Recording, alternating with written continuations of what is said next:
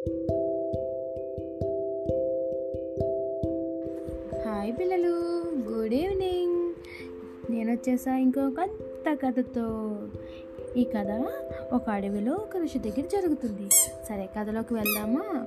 అనగనగనగనగా ఒక పెద్ద అడవి. ఆ అడవిలో ఒక ఋషి. చాలా సంవత్సరాలుగా అక్కడే ఘోరమైన తపస్సు చేస్తూ గొప్ప గొప్ప విద్యలన్నిటినీ నేర్చుకొని ఆయనకి సాటి లేనట్టుగా అన్ని విద్యలు సంపాదించాడంట. ఒకనాడు ఆయన అడవిలో ఒక పెద్ద చెట్టు కింద ధ్యానం చేస్తూ కూర్చొని ఉండగా పెద్ద గాలి పడింది గురుములు మెరుపులు డుష్మని అలా మొదలయ్యేసరికి ఆ వానలో తడవకుండా ఋషి ఉండడానికి ఆయన ఒక చెట్టు కింద దాక్కొని అన్నీ చేసి ఏం చేసినా ఆ గాలివానికి శుభ్రంగా చెట్లు చెట్లు కూడా పడిపోవడం వల్ల ఆయన తడిచిపోయాడు. అయితే ఇలా జరుగుతుండగా ఇంకేం చేస్తాడు తడిచిపోయిన ఆయన? వాన చాలాసేపు కురిసింది.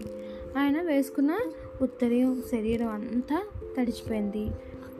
ఎందువల్ల?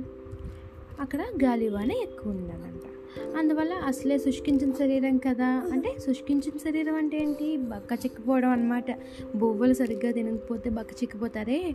అట్లాగనమాట. సో అలా ఉండడం వల్ల శరీరం అంతా కూడా ఏమైంది? వనకడం మొదలుపెట్టింది. చాలాసేపు వర్షం జోరుగా పడింది. ఆ తర్వాత వాన కొంచెం కొంచెంగా తగ్గడం మొదలుపెట్టింది.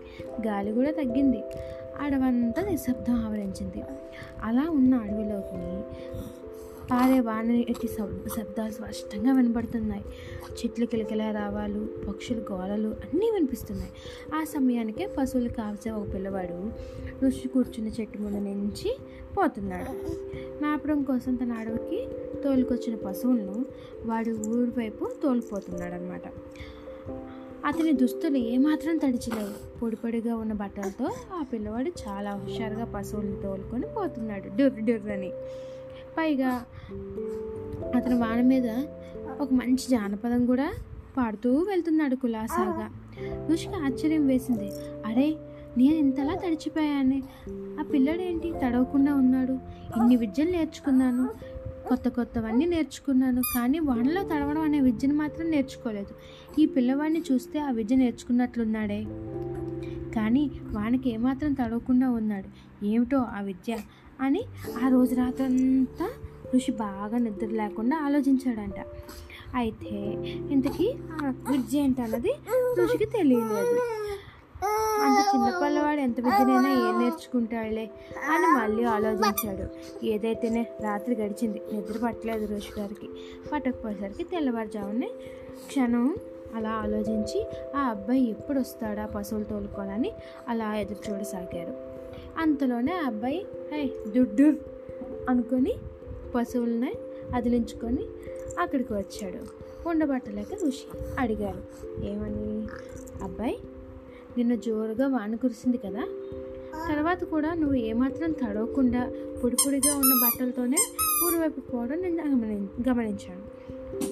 ఈ అడవిలో ఆ వానకు తడవకుండా నువ్వెలా ఉండగలిగా అని అడిగారు పిల్లవాడిని. పిల్లవాడు సిగ్గుపడుతూ నవ్వు నవ్వి అదా ఏం లేదు స్వామి. వాన కురుస్తుందని అనిపించగానే గోచి తప్ప మిగిలిన బట్టలన్నీ విప్పేసి నా దగ్గరున్న కుండలోకి దూర్చేశాను. ఇక వాన మొదలవగానే ఆ తొట్టిని ఒక రాయి మీద బోర్లించి పెట్టేశాను. నేను వెళ్ళి చెట్టు కింద నెమర్లు నెమర్లు వేస్తూ నిలబడి ఉన్నాను. నా బంగారు ఆవుల నేడను కూర్చున్నాను. అంతే నేను పెద్దగా తడవలేదు నా బట్టలు కూడా అస్సలు తడవలేదు అన్నాడు. వానకు తడవని విద్యలోని మర్మం అర్థమైన ఋషి చిరునవ్వు నవ్వాడు. చూసారా పిల్లలు? పెద్ద పెద్ద విద్యలు నేర్చుకోవడం కాదు. విద్య పనికొచ్చిందా లేదా? అది ఎలా మనం బుర్రకి వాడుకున్నాము అన్నది ఇంపార్టెంట్ కదా? సరికదా? హ్యాపీగా ఉండండి. గుడ్ నైట్ పిల్లలు. కథ కంచికి మనం ఇంటికి. Bye bye